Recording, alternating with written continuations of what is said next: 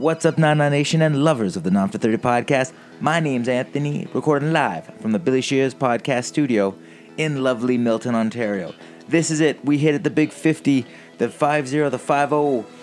We did it. We've got this far, halfway to 100, almost at our one year anniversary, and we're at episode 50 already.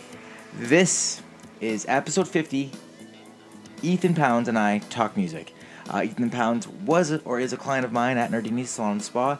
He's such a great fellow that I asked him into the studio because I find him very interesting, and I hope you do too. He's a young man with high aspirations and a wonderful wealth of knowledge.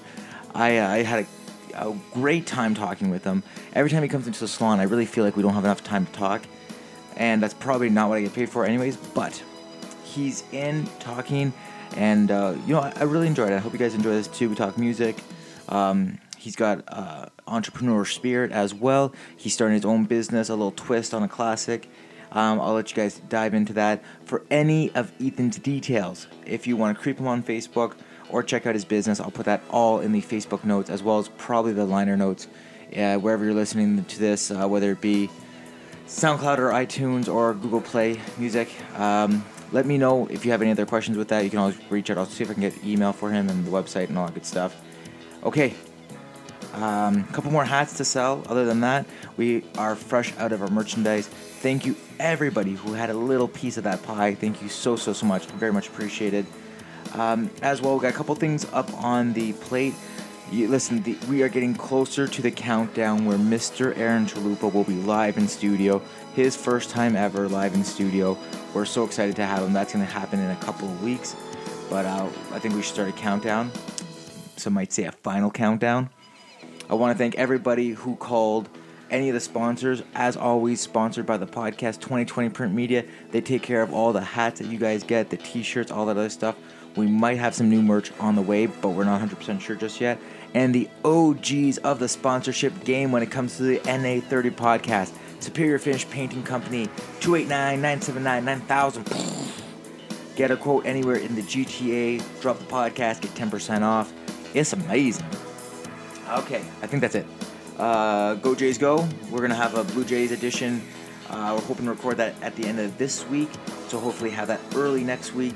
Uh, going deep, we got we're lock, stock, loaded barrels on that, so we got a couple eps in the bank. Hope you guys enjoyed last week's episode, John's uh, John's adventure in Jasper, whatever we ended up calling it. Um, I really enjoyed that podcast. I thought it was very funny. It's great to see good friends in a room having a conversation, but great friends, a couple drinks, good chemistry. It's some funny things happen. Um, Alex was hilarious. I think she's very funny, uh, as well as John and Aaron Chalupa and uh, Maya and I think Ryan. Anyways, okay, enough.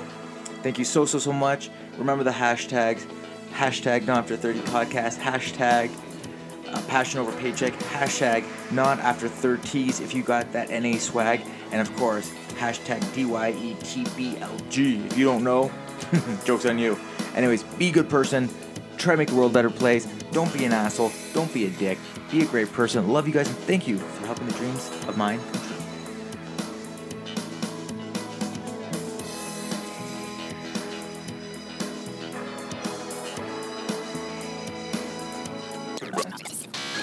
get into the cut and figure out what happens and go from there. Yeah, yeah, totally. Um, I'll try to take some notes, but usually it just leads to me writing one word and trying to figure out afterwards what I meant by that one word. sure, yeah. But whatever. Let's crack these beers and enjoy it. Cool, let's do it, man.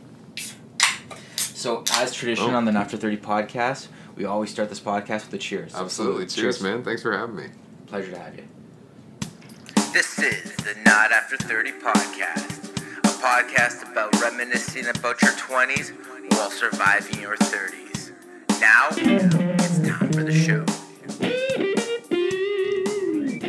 Oh, fantastic. Nice. All right, what's up, Not After 30 Nation? My name's Anthony, and across from me, a new, a virgin to the podcasting world. Um, weird, uh, but our, our, our roads have crossed a couple times. Um, first, I guess, was in the salon. Yep. And Getting a haircut. Yeah, young man getting his hair cut.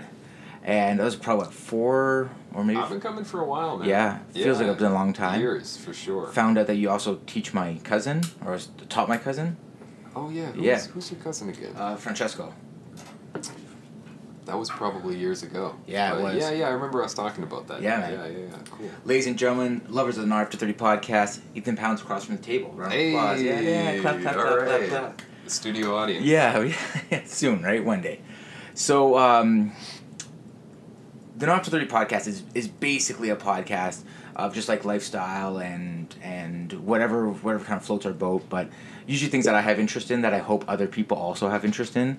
And um, this is something that, that's going to sound kind of weird, but I've always found you as a very interesting person because you, man. I believe you're like way more mature than your than your years show, Oh, and uh, you know always well composed, and I think also very well um, put together, but um, very precise in what you want to do and, and the image you want to put out, and as well as so I, I think I think you'd be a very fascinating person to have on the podcast. So Thanks, thank man. you for I making the track. you- No, yeah, thank you for having me. I appreciate you saying that. That's awesome. Okay, so with Very that nice. being said. Uh, which is um, a rule whenever I say that because I happen to say it a lot. It's a drink, so salute. Let's do it. Yeah, cheers. Cheers. Cheers, as well, Another right? one. Infinite cheers. Mm-hmm. Just always cheersing. So, um, I don't know, buddy. What do you want to talk about? Oh man, we can go all over the place. This is about. Uh, is about your thirties, eh? This is. Well, We're, we're getting into. it, it's it's uh, re- reminiscing about your twenties while surviving your thirties. It's kind of Right. like our tagline. But um, I know you're a big music guy, yes. and I always like to think of myself as a big music guy. Okay. But um, you were very different end of the spectrums where you like to make music and create music and play music, Yeah. and I just like to consume music. So Cool. No, that's sweet. Um, yeah, I don't know. As a person in their twenties now, I can, know, if you have, I can I can tell you what's going on in my life. Mhm. Um, I can tell you that. Um, I can pretend like I'm thirty. yeah.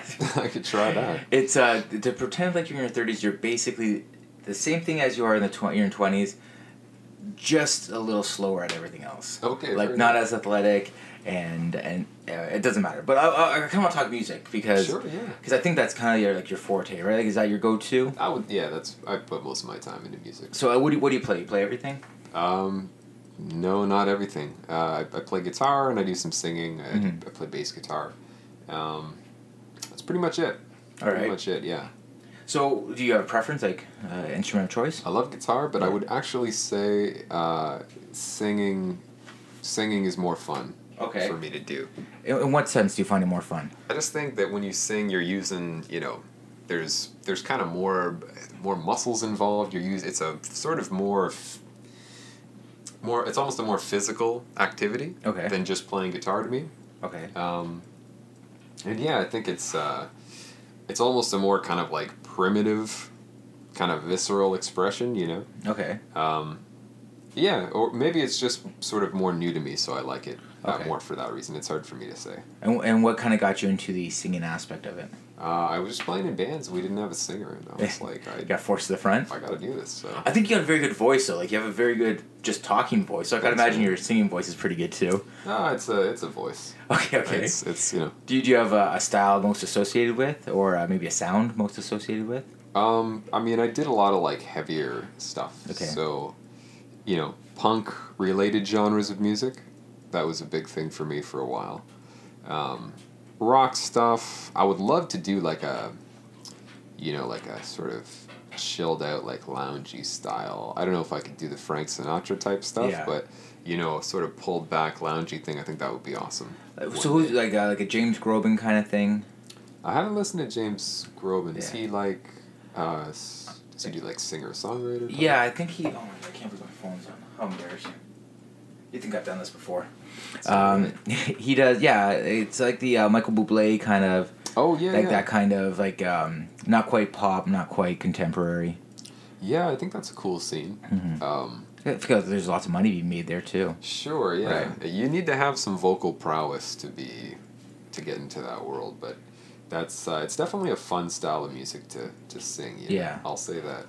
Is it because there's more like there's more showmanship to that, or I guess there's showmanship with all aspects of lead singing. So I think it's stylish. You Yeah. know, I think it's just the the way that you're using your voice. Um, it's kind of collected. You Yeah. Know? There's some styles of music where it's very explosive and it's just raw and it's emotional. And those styles of music that are a little bit more pulled back, um, there's kind of like a poise, okay, you know, and there's just a way that you there's kind of a swag Mhm. that that those those singers have, you know. Um, vocally, and then also the way that they dress and the way that they carry themselves. So I think it's just kind of a cool scene. Yeah, I think like the presentation is maybe like a little higher, higher society kind of feel to it. I think so. yeah, like you're probably singing with like a hundred dollar uh, scotch in your hand or something like that. Right. Yeah. Yeah. Exactly. Yeah. Okay. So, do you have like a, a, a Mount Rushmore of maybe uh, not of necessarily like lounge singers or that um, that more contemporary style, but maybe like influences for you? Um, so, there, I mean, there's a lot of dudes, but I like, and this is not really the, on the same level as like Michael Bublé or something, but Tom Waits. I don't know Okay, if you yeah, ever yeah. get a chance to listen. His voice is, is a little bit, a little bit different, quite gravelly, but I love Tom Waits. I think Tom Waits is is the man, um, and he does some of that kind of loungy, borderline jazz. I mean, I guess some of it's straight up jazz. Right. Um, some of that kind of crooning stuff. Mm-hmm. And then, uh, do you ever listen to Nick Cave? No, the name rings a bell though. So he, I mean, very kind of gothic sounding, but very lush. Okay. Um, yeah, sort of lo- low, sort of almost spoken singing. Okay. You know, um, almost like he's he's preaching or something like that. Okay. Um, so those two guys I listen to quite a bit, Tom Waits and Nick Cave. Like they, they get lumped together a lot. Okay. They're stylistically similar sometimes, um, but they're pretty cool. Right on. And then, uh, is there like, um, so you, you put those, those two guys, Would you putting what like categorize anybody? Like, was Sinatra be up there? Sure, or yeah. like Dean Martin or any of that, like Rat Pack, 40s? Um, I, I enjoy that stuff. I haven't really totally investigated it. Yeah. Um, Leonard Cohen, I think. Is, Yeah, for is sure. Cool. I Yeah. think he's he's pretty smooth. He's a smooth dude. Hi- His most iconic song, probably Hallelujah, right? Oh, I, I would say. Yeah. I would have to say so. There is, um, have you ever heard of the book The Tipping Point? Yeah, Malcolm Gladwell. Yeah, right on. Um, he has a podcast that it just came out uh, about two months ago, and he does a whole episode on Hallelujah, and he, he breaks down. I'm getting goosebumps just thinking about it. The- He breaks it down. Um, the original recording that happened. I can't remember exactly when the original recording was, but it was 15 years prior to when it really the song really broke, and it was it had been redone a couple times, and he talks about how um, the original pressing wasn't it wasn't its actual form, like the form that we know it at, and the evolution of the song and how important that song is. But uh, his podcast is called uh, Revisionist History. It's a well produced, really well put together, really thought out.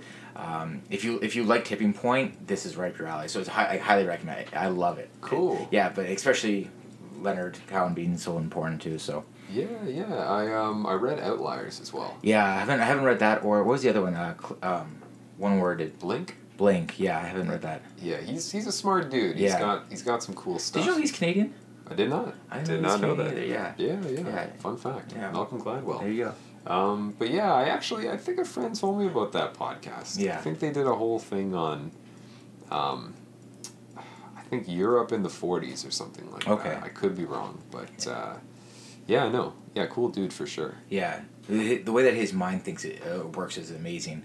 There's another one that I recently listened to, so it's somewhat fresh in my memory. Was is called the Blame Game, where he um, I don't know if you remember this. I, I didn't remember it, but there was an issue with um, high end cars. They were people thought that you could hack into onboard computers on cars. Right. Or apparently it's been proven that you can do it, but people thought that they weren't able to break um, because someone else was messing with their onboard computer of their car, and because of that, uh, Lexus or Toyota, who owns Lexus, got sued. They had to pay out something like three billion dollars to different lawsuits, Wow. and they found out that it wasn't necessarily the onboard computer, but the they blamed the mat that was between the, the foot, the pedal, the foot that was on the mat was too thick and you couldn't apply the brake properly, and they got off on on paying out all these billions of dollars, Wow. and and it turns out that that wasn't even the case. Really? Yeah, really interesting. It was, anyways. The the podcast is very cool. We got we, we started to get that conversation ADD where you kind of like flow away from a That's, topic. that's all right. No, that's Yeah. cool. I'll have to find that out though. more thoroughly. Yeah. Yeah. Definitely. All right, so I, I want to go back to kind of influences that come to you for music, but Sure. what other like do you have any other major influences? Uh, influences in life. I like film directors. Mhm. I like people that make. I like documentaries Mhm. quite a bit. Right on. I'm sort of more of a nonfiction guy. I would Okay. say generally. Okay. Um, I don't know why. Okay. Uh, just, just for you know, that's kind of just the way sort of the path I've taken. Okay. But guys like uh, you know Werner Herzog. Um, it sounds familiar, but no, I don't. Um, I think he's a cool dude. He just makes uh, very really interesting documentaries. He kind of goes. I like courageous people, Okay. um, and he's he'll do sort of ridiculous stuff. He'll go. He'll you know he'll fake permits to film in certain places to get certain clips and things. Like I, he's just very about the art Yeah. and about making his vision come to life, and that's something that's really admirable to me. What's he most known for? He has.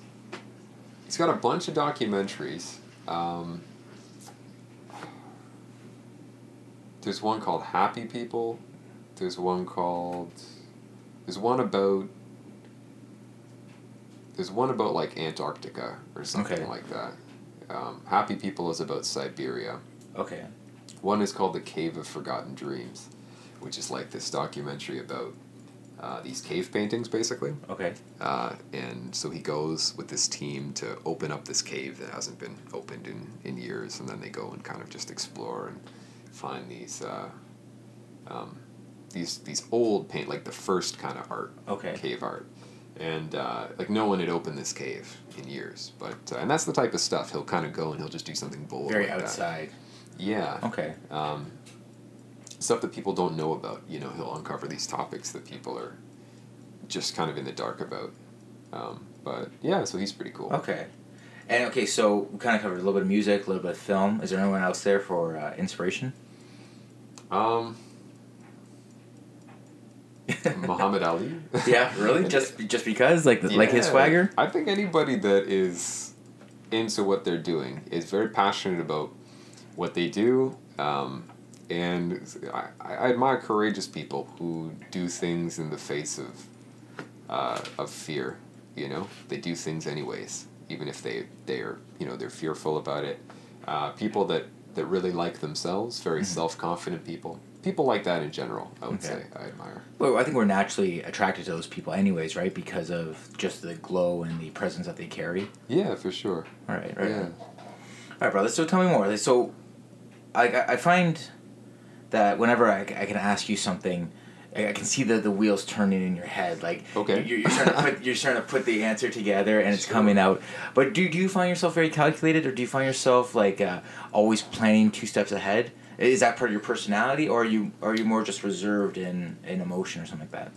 I would say the latter more. Mhm. Like I'm sort of an improvisational guy. you Okay. know? Like I, I like to not plan too much. Okay. Like I, I think it's important to have goals, Yeah. but I don't like to, you know, plan every day Yeah. to, to a T. You know, I like to wake up and kind of just glom into a heap and then get rolling with something and kind of let the day. Unfold. Yeah, however it's going to. All right. So, but yeah, I guess I've I've sort of, I guess I'm somewhat calculated and and and reserved emotional. I, I don't know. That's just kind of the way that uh, I've I've been.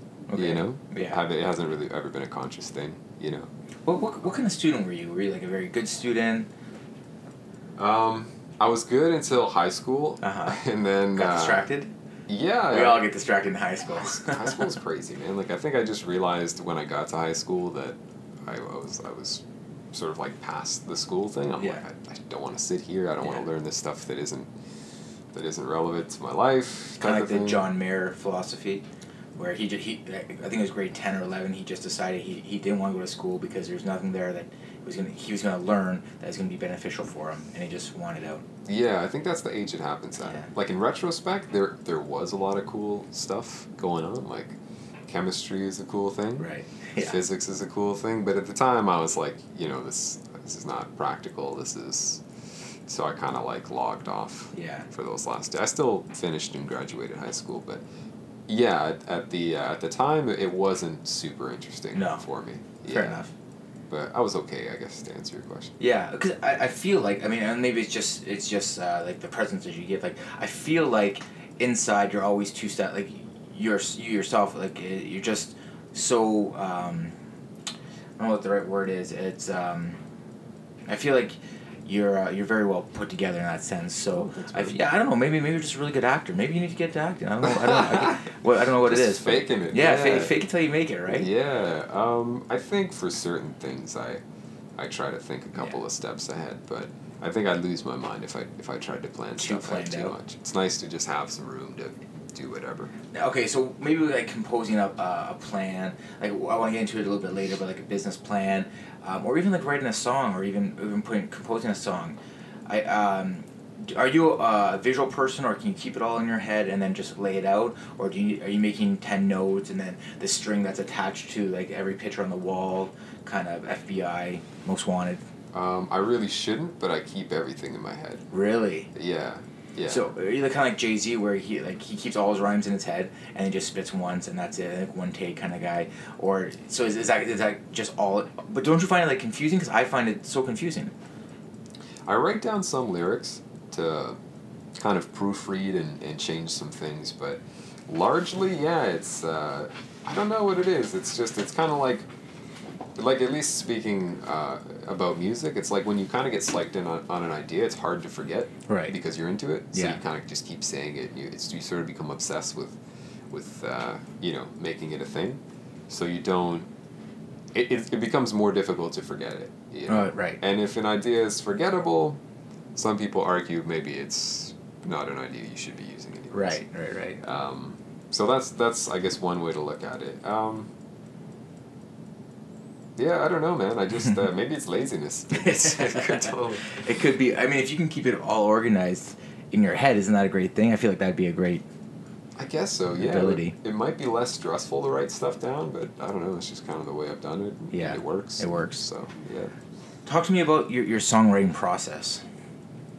Um, so it it often starts with music. Mm-hmm. Um, there's a lot of different ways to, to write a song, but um, often it'll start with music, and you kind of get an idea.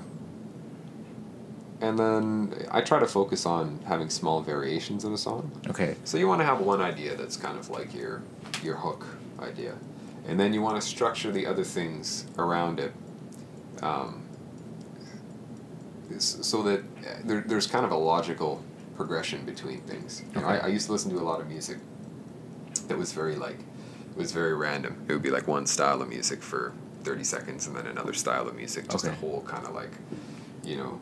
Uh, Like so, like selfless. Uh, what do they call it? Selfless, mindless. oh, No. mindless self-indulgence. Thank you, thank you. Yes. Uh, like they're kind of like all wacky and all over the place. Yeah, there's this band called Mr. Bungle I used to listen to, and they like made a thing. That's Great that name. was their, yeah, Mr. Bungle, and uh, from California, and uh, they used to, I think, at least they have a record called California, but uh, they used to basically they made a thing of changing genres every thirty seconds in their song, so it was very like you were changing a radio Yeah, station yeah, or yeah. something like that. the. ADD uh, generation, perfect for them. Absolutely, yeah. Yeah. So, but nowadays I favor more kind of small, subtle variations as opposed to like just a big jump to something else. So yeah, like I like to have an idea and then you go somewhere else, um, it, but you you keep the essence there, Mhm. you know. So there's kind of a flow to it. Um, and like I always teach my guitar students, like it's it's when you're writing a song, it's a, you know, you're in the interest of keeping things interesting. So if you have an idea and you just do that same idea for three minutes or four minutes or however long your song is, it's it's going to become repetitive. It's going to become boring.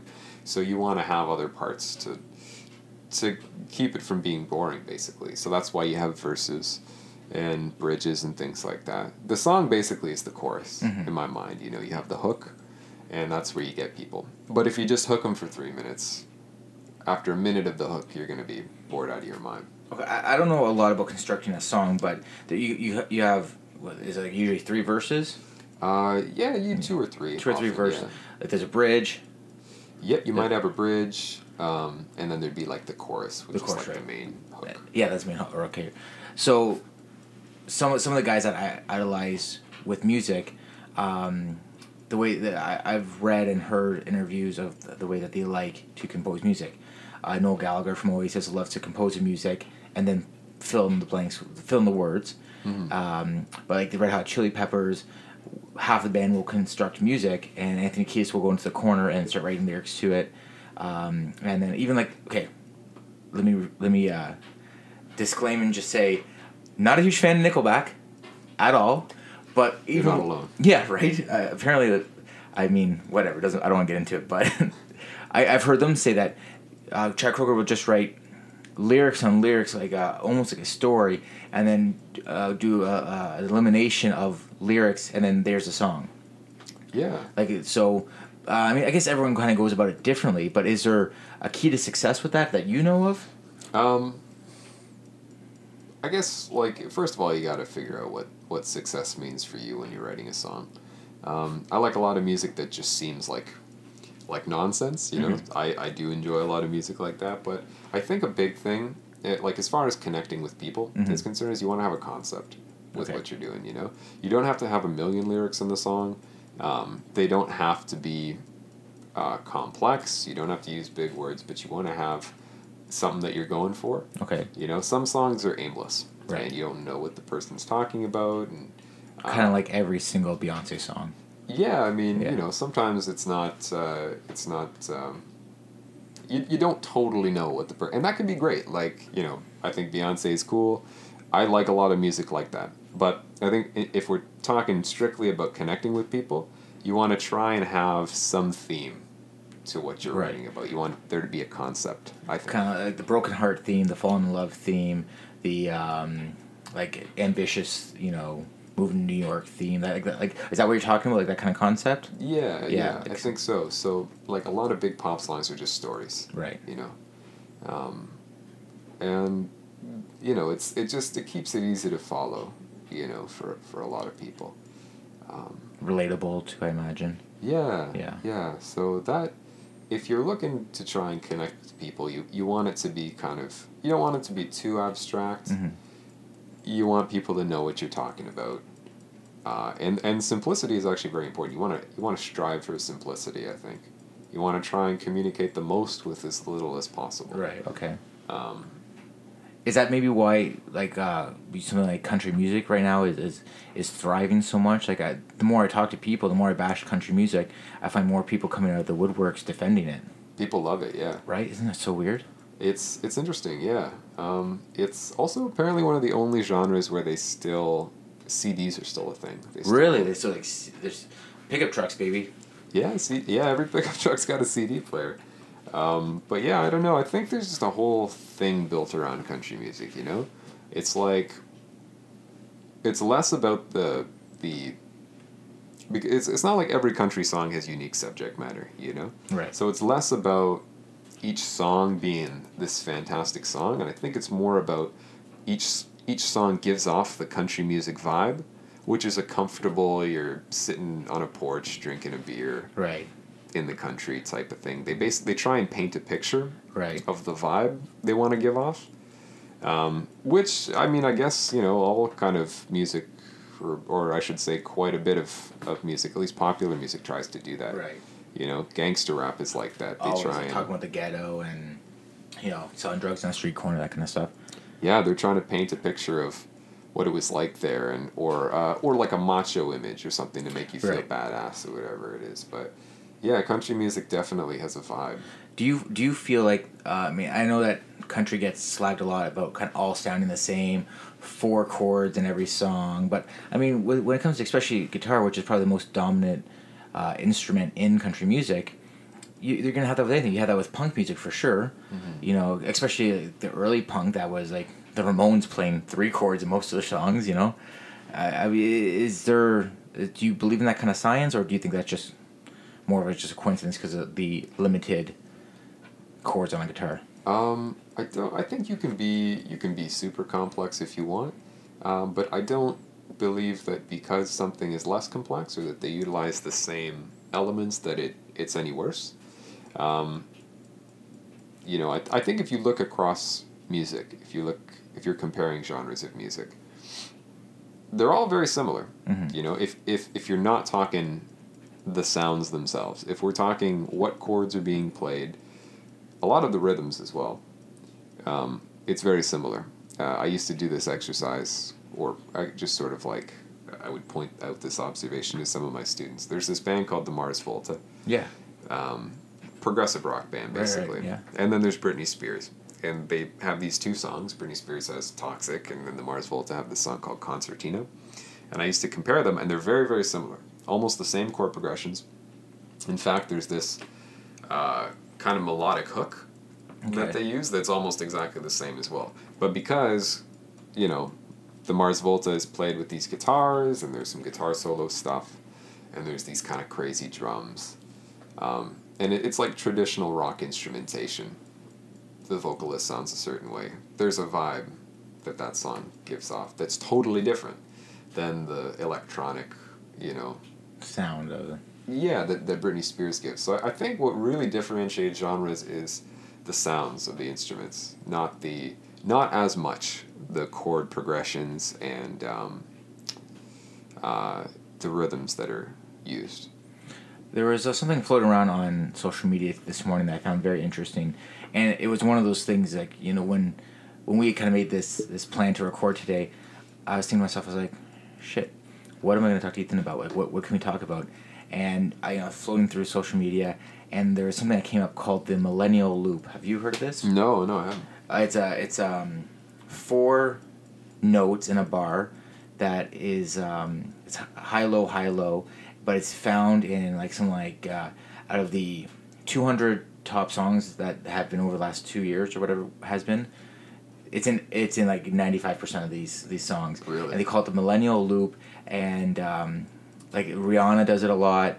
Um, they had um, One Direction, and I- I'll see if I can pull it up and show you. But it's kind of cool. It's, it's just like a it's a it's a very it's a very common melody. It's like, ooh, ooh, ooh, like it's high low high low high low, um, Okay. and it's, it's just but it's been they call it the Millennium Loop because of how many it's and how many songs it's been in in the last little bit that it's so popular. And I, I think Britney Spears was part of it too. Rihanna, um, Beyonce. There's there's like they're named ten artists, uh, and I'd say that nine of those 10 ar- artists had it in uh, at least one song with it. But i feel like that's also like a contrast in sound too. Like you like that high to low high to low. That's i feel like that's in all music.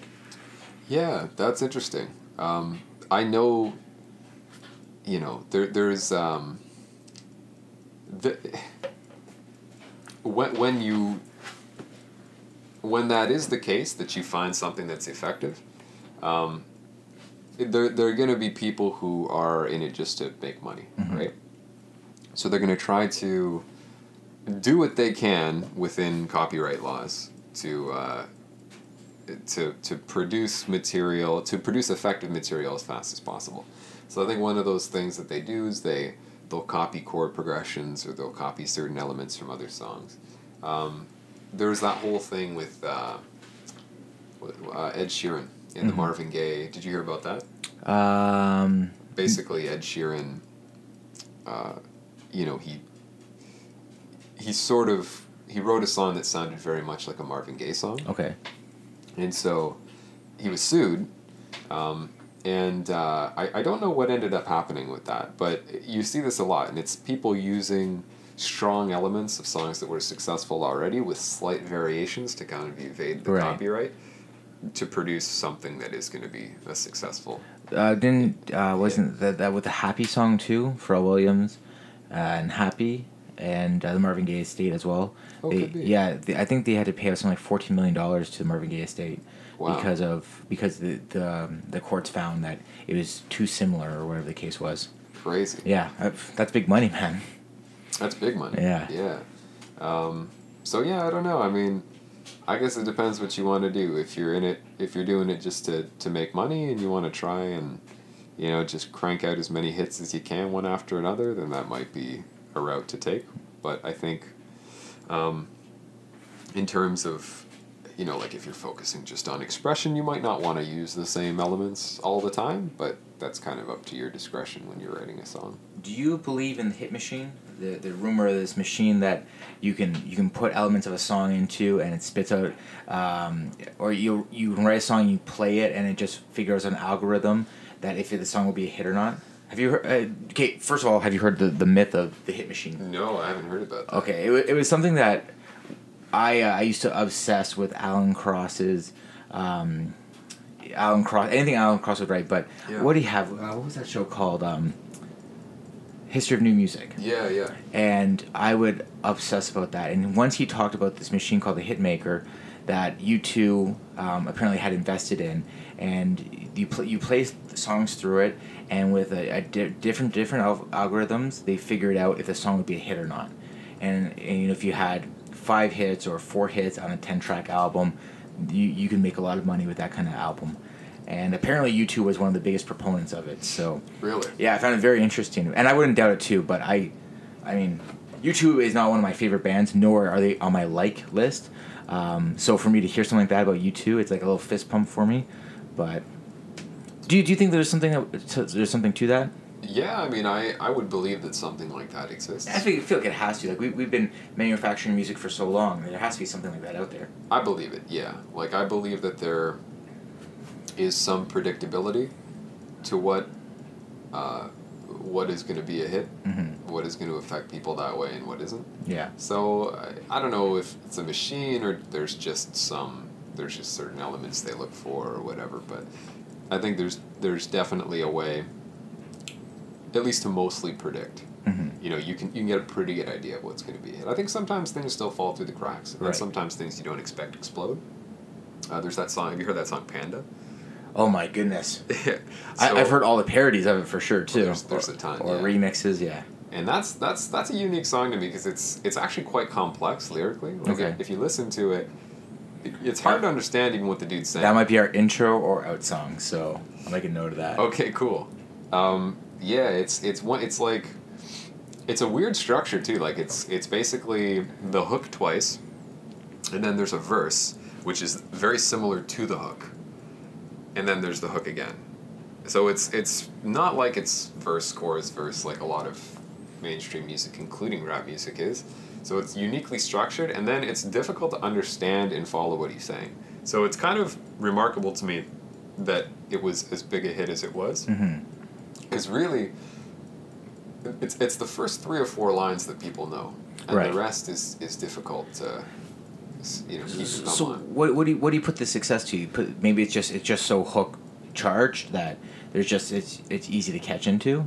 the first line is is super hooky Yeah. um, so that kind of grabs people it's got a kind of world domination vibe sort of thing Yeah. where you feel like you're on top of the world when Yeah, you yeah. listen to it and uh, then it's just it's a little bit it's part of a genre i think that people call mumble rap Mhm. which is like rap that is very difficult to understand you know so um, i I think it's it's sort of a new because it's unique and Yeah. because it's new it, it's, it kind of caught people off guard i think Yeah, it, it might be, and it might also be that song that is that first song that kind of kicks off a genre as well too. Yeah, I think it's. I don't. I don't know if it would be like a forerunner or like one of the first type of songs in that genre, but it, it's one of. It's a relatively new one because Yeah. that style of music is relatively new, uh, and then also that artist in particular had he there was like a controversy between him and another guy, you know. Uh, he was basically accused of stealing a sound, Mhm. and so there was this kind of like the whole thing was taking place in this controversy the whole time. So I think those elements together are kind of what made it so big. Yeah. But the song itself is a very kind of uh, yeah, I don't know. It's just it seems unique for a for a massive hit. You Mhm. know, I, you don't see songs like that being massive hits. Yeah. it would- I don't- you think that the world of, of YouTube or SoundCloud or um, Okayplayer back in the day, like those websites that kind of gave you the advantage of just putting your music out there and hope for the best? Like, uh, I mean, look, look at um, what was it, uh, Rebecca Black with the Friday song. Oh, yeah, yeah. You know, like songs like that that definitely shouldn't get, or definitely won't get radio play, but end up becoming, or the what was the um, An- Anton. Uh, shoot the, the the what are those brothers' names? They made that song from the YouTube clip about the uh, rapist. Shit. oh man, this is such a funny song. I, I love this song so much. Um, he was on Tosh.0 too. Anton Walker is that his name? Where he's like hide hide, hide your hide your wife, hide, Oh, hide yeah, your yeah, husband yeah. because they're raping everybody out here. Right. Bed Intruder, that's what it's called. Walker Brothers? No, Walker Brothers. But yeah, but, but songs like that, like songs like that, that you know, like maybe twenty five years ago would never come on on people's ears unless you know by chance like a mixtape or something like that. Right. But are now getting, you know, huge. YouTube clips are making huge money now. You know, some guys are making upwards of ten grand, ten grand a month. Like it's insane. Sure. Yeah. So so stuff like that, like those slip through the crack songs. I think it's a whole different world, you know. Um, like there's styles of music that would have never gained popularity because nobody would have given them the platform uh, to nobody would have promoted them Right. you know it was it, there were these there's obscure genres of music that um, you know it's just it's not something that a record label would have would have would have put money into Mhm. you know um, and it, it, the, it they catch fire purely because of the internet Yes. you know and word of mouth there's some there's some music that is listened to ironically you know there's artists that people will listen to because it's like it's a little bit funny you know Mhm. it's like somebody's trying but there's maybe something a little bit off or uncanny about it and there's artists that are successful for that reason you know so it's really it's a really unique environment like the music industry today is, is very different than it was even even 20 years ago Mhm. you know Mhm. um, so yeah, I think it's in one way it's very cool because artists that would have never ever, you know, possibly gained notoriety or are huge. You know, um, on the other hand, you know, you have art more artists struggling now Right. because you know it's selling records isn't really a thing. They're more just promotional tools for for shows. But uh, yeah, I just I think the game has changed, and I think you can still be successful. You just need to sort of approach it differently. Okay. Now, I mean, yourself. mm, Excuse me. Yourself as an artist, do you find, like, do you give yourself more leeway because of something like that, or is that are you are, is that something that makes you excited about the industry, or maybe a little bit more cautious? Like, as an artist, how do you feel about the landscape changing changing so much? Um, I think it just is what it is, you know, and you kind of just need to you need to roll with it how it comes. Um, I think it's exciting because I think there's the potential to reach people um, uh, easier than than uh, than before, you know. Um, so I don't know. I'm a little bit kind of. It, it's good and bad. I, I don't really have a, a preference for one Okay. form of the industry or one time period over another. Um, but yeah, I think there's a lot of possibilities these days. So I think it's kind of cool. What, what, what do you think's moving? What do you think's next for the music industry? I mean, you- you're seeing a lot of live shows now, a lot more than I think the touring brand was doing before. What do What do you think? Do you think there's like a next big thing for it, or are we all? Are, is is streaming music just going to be what it is, like what we're doing right now? Um, well, yeah, I think streaming music is big because people don't like paying for stuff that they don't Right. have to, Exactly. um, or at least paying quite minimally. So that's going to keep going, I feel.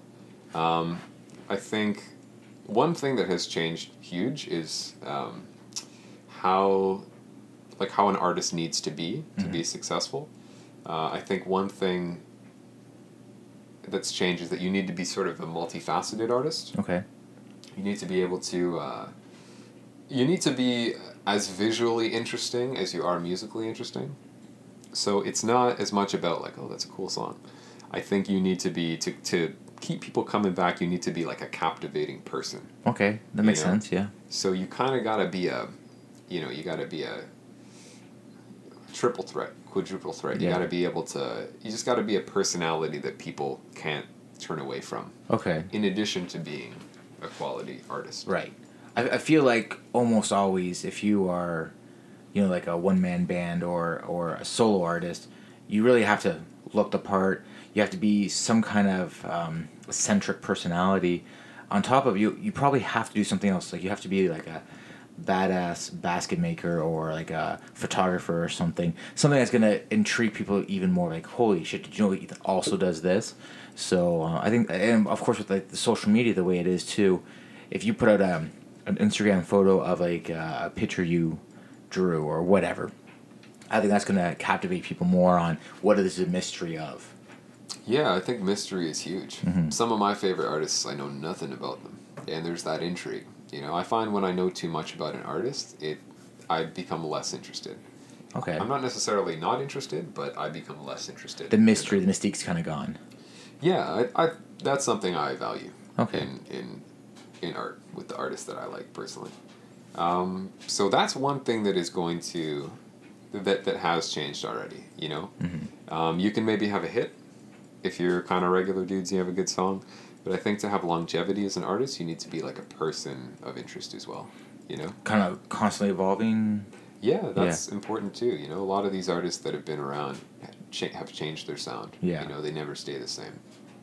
That's one thing. I also think live shows are going to change um, pretty significantly. I, I think as technology changes, uh, you know, just the way, like they already have holograms, for example. I was just gonna bring that up. Yeah. So we're thinking more holograms. More holograms, virtual reality, I think is going to be a Yeah. big thing, which is a crazy idea to think about, you know. But I think that is going to be, I think that's going to be huge, you know, concerts where people just put on goggles and. Who, who do you think's doing it? Who who do you think's doing the game so well? Like who do you? What artists out there do you think is doing it as much on their own terms, or uh, letting their artistic uh, um, freedoms be? Is there someone out there killing it? Because I feel like there's one guy in my mind that's doing it really well. Okay. Um, yeah, I mean, to me, what comes to mind is people like Chance the Rapper, Mhm. uh, Frank Ocean, guys that are unsigned but are Oh kind my of god, Frank! He like, took like four years to, to release his album.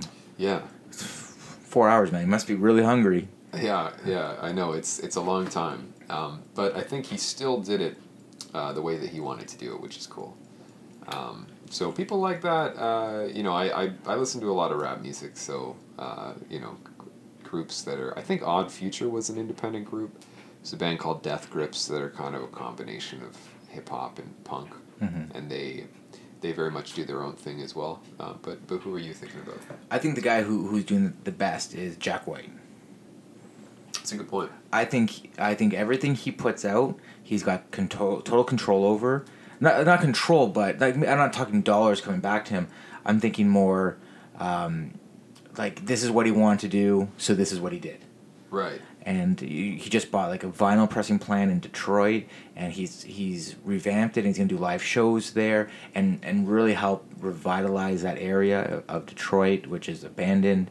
So I think I think a guy like that is really, and he did the same thing in Nashville. You know, he he brought like he helped uh, put Nashville not help, but maybe added to the Nashville culture of music, and and he's just one of those guys that I feel like no matter what he puts out, it's going to be a quality product. It's going to be limited, which you know makes everybody, especially like myself, like you can see around the studio, like everything here is something collector ish, and and he makes something limited enough that you know an average guy like myself can can purchase it, but it's you only have one shot, and I feel like he just created the right kind of mystery around himself. Yeah, and he he also had the white stripes, which is Right, weird. So yeah. he has like become solidified as an icon. You know. Yeah, fair enough. Yeah, He's at this point where he is like, he's like basically a, a legend already. yeah, fair enough. Fair to say. Yeah, You know, so he, like, if he died tomorrow, you know, the White Stripes would be re- remembered as being this significant twentieth century, twenty first Yeah. century musical act. So I think he's at a point where he can kind of like do whatever you know. He's always gonna have the White Stripe, even if some shit goes goes terribly wrong. He gets in some huge controversial, whatever the case may be. Uh, people are always gonna remember him for the White Stripes. Yeah. So he's kind of always got that. that to fall back. Like, if his career goes to shit, he can do the nostalgia act with Meg, and they can go out and still make money. always. Yeah. Always. You know. But he, but he- I, I also find like he's a guy that has evolved really well too. Even when he got too much into limelight, he kind of dipped out and disappeared for you know, six to eight months, and then reappeared with something cool.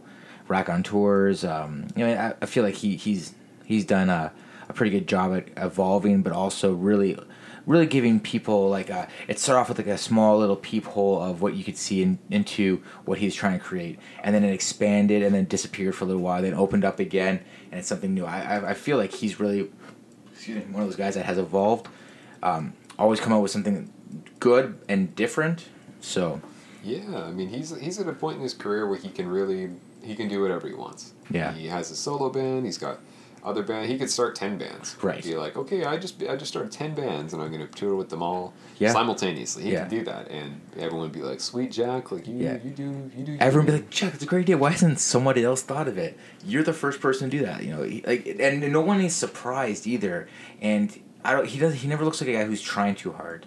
You know, I feel like um, you you look at. Like, I feel like Green Day, the last album that they came out with, almost trying too hard. Like you know, hey, remember us? We had we had American Idiot and Dookie before that, and Nimrod. Like, we had all these cool albums. Remember us? Yeah. And I get so nervous when I see bands that have done the first three albums really solid. Maybe fourth album was kind of a floater, and then they, they, they try to reinvent themselves and they go too far one way. Yeah, I mean, I think Green Day is a good example because they, I mean, when you're 45 or however old they are and you're playing this music that is like expressing this this angst, This teenage You know, angst, yeah. and- You've been a millionaire for longer than you were poor, that kind of thing too. yeah, you've achieved the things, you know, you've resolved the issues you were singing about Yeah. 20 years ago. It's it's hard to, you know, maybe impossible to to really. That, that's the on that Eminem argument I have. Everyone ke- keeps holding Eminem in this high regard, but to me, that's he. The, the guy's been more rich than he's needed and hasn't had these issues. I mean, the last time he had any kind of fire for me was when he, he had a beef with Mariah Carey, and he raps about having sex with Mariah Carey. Like, I don't see what you're complaining about, dude. I, I know a million guys that would like that opportunity, you know? Yeah, So that I have the same argument with Eminem uh, when people put him on the list right now. I, I think you know most of the guys that we, we consider greats in the rap game got out before their reputation could get tarnished. yeah, yeah. That's a good point. Like, it's like even if you're angry about that, like, you know, come on, man. Like, Yeah. the, the whole the whole thing is is okay. Yeah, You know, yeah, like, you're gonna be fine. Like, Yeah. everything's gonna be okay. Things are all right, man. So um, yeah, I mean that's that's a good point. Like, so that's an interesting topic actually because it's like, you know, do you have to be, I guess, like suffering to be Mm. an artist type thing? Ooh, that's a big topic. Because it's like, you know, do you want to be that guy that's just unhappy your whole life making good art, or Mm. do you want to enjoy your life and maybe not produce quality? art? But I think that's maybe a tale as old as time because you, you think back at like early painters like Van Gogh cutting his ear off, um, not selling a painting till he died, and then all of a sudden he's selling paint or paintings are selling that kind of stuff. Like, maybe that has to be a thing because I think everyone can relate to that sorrow. Yeah, that's a hell of a story, Van Gogh. Yeah. he, yeah, he was poor as hell. Like Yeah. no one knew who he was his whole life. So And we so, go like Van Gogh, he was great. and but, everybody like, knows who that is. You know, no one says Van who. Like everyone knows Van Gogh. Like I bet if you found if somehow Van Gogh came back to life and you had a conversation with him, he would be like dumbfounded that Oh. people are so aware. He'd be so pissed. A lifetime of trying to achieve. He'd be so. He would be the next rapper. He'd be the next Eminem. Yeah, he'd, Van Gogh. start dropping mixtapes. Yeah.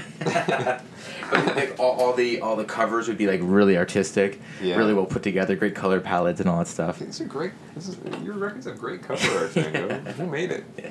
Oh, that was me. Actually. that's, I- uh, also I, me, I did that. Yeah.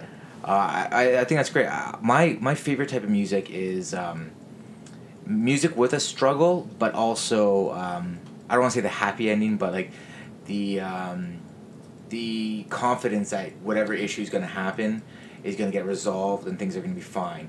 Um, I, I've said it a lot of times on the podcast before, but one of my all time favorite bands is Oasis, and and Oasis never had like Oasis came out in that early '90s where um, or mid I should say early mid '90s where we were coming out of grunge and grunge was like so fucking depressing and Right. so so slit my wrist and they, and they had like a much different sound that was that was more positive and that's always stuff that I relate to is uh, I, even like my favorite all time rapper I'll say it favorite all time rapper is Kanye West and I don't care I know people bash No. Kanye all the time but No.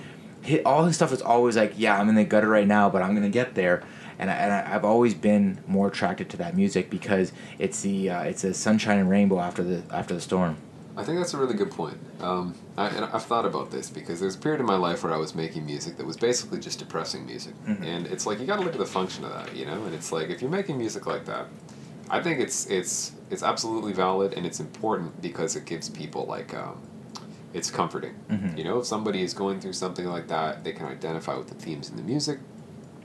It's great. It really like, you know, it helps them it can help people cope through things. I think that's largely the function of that music. They, they feel like they're they're not alone type of thing.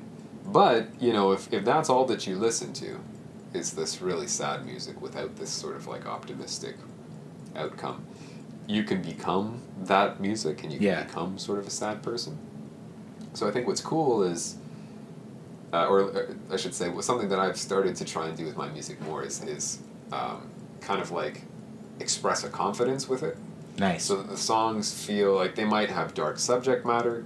Um, I think art is cool because you can express like all kinds of, you know, it doesn't have to be, it doesn't have to be PC, it doesn't have to be, you know, how you would present yourself in day to day life to the random people that you meet. You can be a little bit out there with it, but I think it's important to express that confidently. Yeah. You know, and for it to sound empowering. Yeah, I think so. Um, Yeah. So that's something that I've been going for um, more because you just feel better listening to that stuff. sure. You Yeah. know, it's almost like the depressing stuff. Use it occasionally, like it's you know you get that medication off the shelf. If you're bummed out about something, listen to a sad song, get through it. You had a breakup, Right. cool. Listen to your breakup records. But you know, you got to look at what who you want to be and what you're going for. Largely, I think in life, um, and so I- and, and I think that's a big reason why people gravitate to a lot of these hip hop guys because they're confident as hell. Right. They're you know they're arrogant. You Yeah. know, some of them. It's like the past uh, workout song, like you know why a lot of people love like AC/DC for like their workout music. You know, like Thunderstruck. It's just such a great build up and, and it's such such a gratifying climax in the song. You know, like it- Yeah. it, builds and I think you're right. I think the the confidence that hip hop artists, you know, give off is uh, it's very addicting and, and you know you want that and you know it puts more swagger in your step and Yeah. yeah Makes you feel cool. it makes you it know? feel so cool yeah And uh, yeah, that's awesome. So, I think, yeah, I don't know. I just think it's, uh, you know, you want to listen to stuff that is going to help you be the person that you want to be. right You know, and you want to try and express that if you're making art as well. I feel. yeah Yeah, I don't know. Okay, we're, we're- getting pretty close to our time limit here, but I did want to bring up some things that, that you're you're embarking on now, and Sure. I, I you know I didn't want to sound like I you know I was pumping you up too much or anything like that because I do find you as a very interesting person, and I do respect your opinion because of all the hard work that you've put into music and that stuff. And I mean, you know what? I think it's important too to shine a light on where shine a light on things that deserve a light to be shined on. And you're embarking on a, a new uh, entrepreneurship, I guess you can call it.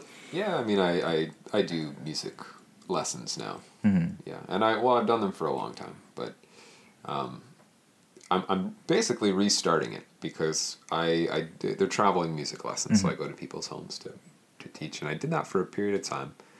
Um, really, shortly after I started teaching, and then I moved away. I moved to Toronto for about a year uh, last year, so it kind of the stuff I was doing in Mississauga sort of. Um, yeah, I just I wasn't there, so I, I couldn't maintain it. So I- I'm really kind of starting it up again, Mhm. and so that's the newest thing. And I'm trying to present it a little bit more professionally and and a, with you know more options for different lessons and things like that. Um, so I'm really I'm really restarting it. Now, is there is there something about it that um, you find it's lacking in, uh, in other things? And and let, let me describe what I, what I, I kind of envision too. And I think we, we might have talked about this a little bit before too. Is when I when I was taking music lessons as a child, I always felt a little awkward in uh, an environment I wasn't exactly comfortable with.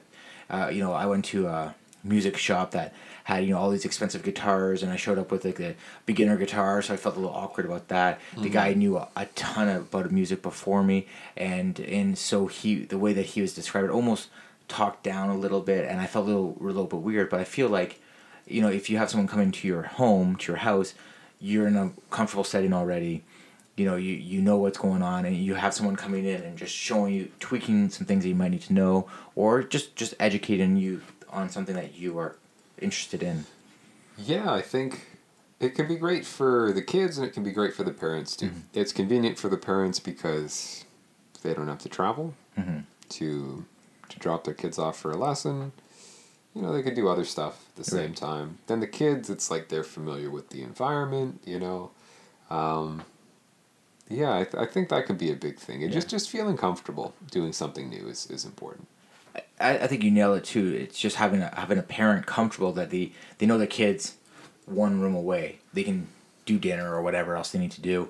The kids only only a room away so there's no um, awkward I mean awkward might not be the right word but the the parent has a reassuring assurance that you're right there and you know and I think also too like we had talked about like some some things that you're you want to do to have more uh, a very strong professional feel to it I think that's important too people want to see that kind of look and and, and that professionalism too Absolutely, yeah. Um, I think when you're doing the type of lessons that I'm doing, where you, you go to a person's home, you have to present it like that because people don't want just anybody showing up.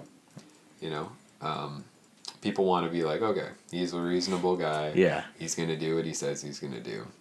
I'm not going to be wasting money, and I'm not going to have some creep coming over to my house. Right. Because everybody's heard horror stories from Craigslist and Kijiji about Some long haired hippie that smells like patchouli who smoked a joint in the car before they came into the house. yeah, he's so high. He's Yeah. in the less. He doesn't know what's going on. So yeah, you wanna you wanna know that what you're getting is is gonna you know, it's it's gonna it's actually gonna help your kid. Right. And it's something that you're gonna be able to feel good about. Now, are, are you going to just um, maybe specialize in Mississauga or is distance a factor? Uh, I teach lessons in Brampton right now, Okay. so it's it's a factor, but it's not a huge factor. Right. I probably wouldn't drive to Thunder Bay. Good but, call. uh, yeah. Um, yeah, I mean, you know, To some kind of radius. Yeah, Yeah. some sort of, you know, maybe maybe a half hour, 45 minutes. Yeah, I think that's a good call too. Okay, so for the Nana Nations that's listening that might be interested in your services, maybe put out some information out there. Sure, yeah. So, I mean, we, we're called um, Treble Maker. That's the, uh, yeah. Great. Well yeah, done. No, that's Music puns, my favorite, man. Yeah, yeah, no, you gotta, you gotta be punny. So, yeah, Treble Maker, music lessons. Um, our website should be up now. It's, it's just www.treblemakerlessons.com. So there's all, all the information there. Okay, by the time this goes up, it will probably. I imagine the website is uh, it's up already, or Um, it's, yeah, it, sh- it should be up. okay. Yeah. Well, this will probably go out in the next ten days, two weeks. So, Cool. so hopefully by that time it'll be for by that time it'll be up. Yeah, I mean it, it's yeah no it'll it'll be up Yeah, it'll right be up for sure yeah, um, yeah and then you know there's uh, there's all the information on there there's there's yeah you can you can look at the teachers that are on there um, there's a little kind of blurb about the philosophy of the lessons but yeah it's all on there if, if- And and what instruments, in case people are wondering? right now we're only doing guitar piano and drums Right because on. it's all traveling lessons Right. um, uh, I, I, I guess drums can be a little bit difficult to travel, so uh, I don't know why we chose to do that over violin or something, but uh, but it's all good. So Yeah. those are the three we're offering right now, and then hopefully we'll expand and do more in the future. Right on. All right, brother. We're gonna wrap this sucker up. Uh, Flew by, man. you know what? That, that was a very quick hour. yeah. Um, felt like five minutes. Okay, so Nana Nation, for you guys that are interested, um, check out our Facebook page. Uh, I'll have all Ethan's stuff up there. I'll link to the website as well. Uh, if you guys are interested in that and you can't get a hold of them for whatever reason, reach out to me. Find us on um, Twitter, NA Podcast. No, that's not right. At NA30 Podcast. Jeez, you think I know this stuff. Uh, email not after30podcast at gmail.com or, of course, Facebook. Find us on there. And I'll reiterate you over to Ethan and all the good people at the Treble Maker Music Lessons website or whatever. Brother, thank you so much for coming in. Yeah, thanks for having me. Thanks for Um, the beer, man. Hey, anytime you want to come and talk music, my door is always open. It's awesome. Um, I love it. Next time, might have to crack out some uh, some guitar, wow the people. Sure. What about your personal stuff? Like, do you want to put your band stuff out there or anything like that? Oh yeah, sure. Why not? I Do have a band. Uh, we're called HD Stardom. Okay. So it's a 21st century technology themed band. We have some synthesizers, electronics, bombastic drums, um, weird guitar parts. Do you have a SoundCloud account or We've got a My, MySpace? you could do. Uh, we should we should do a MySpace. That that's still a thing, right? MySpace is still a thing. I think some people For, use it. It's yeah. mostly for music, though, right? Yeah, I think Okay. so. I haven't been on it in a while, but um, I'm sure some people use it still. We're, we're on Bandcamp though. Okay. So Bandcamp, you could do hdstardom.bandcamp.com, and that's got um, well our first record on there, and then you can also go to Facebook. Excuse me, and just search HD Stardom, and we'll be on there. I'll, as I'll well. link to all that stuff too uh, as well, as long as it's out there. Um, I'll link to it on our, our Facebook page too. Um, cool, brother. Well, I thank you. We're gonna call this one. Thank you, man. Um, really, anytime you want to come over and talk music, this the door is always open. I would love to. I would Right love on. to. It's a lot of fun. We, Yeah. we, could, we could talk some hip hop. We'll get John DeNoir, who is um, who usually co-hosts with me, and uh, and we are two huge Kanye West lovers, man. And we go we we we were released one thing on hip hop, but we did it like last minute. Like, hey, want to record something about hip hop? We're like, yeah, let's do it. And we were not prepared, and we just started talking about how much we love Kanye. It, it was not a great podcast, or maybe it was. I don't know. I'm not too sure. But next time we're gonna do it for sure. Dude, if you want to talk hip hop, I'm I'm always game for it. All right, well, I, I'm always game. That's what we're gonna have to do. We're gonna have to get Uber on, on speed dial or speed app, and then we're gonna make it happen. Uh, we'll get with Jonathan Noir, maybe even uh, some other. Pe- might have to get like two other people on board for that. It's I feel like that'd be a banger. Maybe at least a three-parter. That'd be cool. Yeah, it'd be a lot of fun. Yeah. All right, Nano Nation, thank you so much for listening. Hopefully, I didn't ramble too much on the intro, uh, and more stuff coming. Blah blah blah.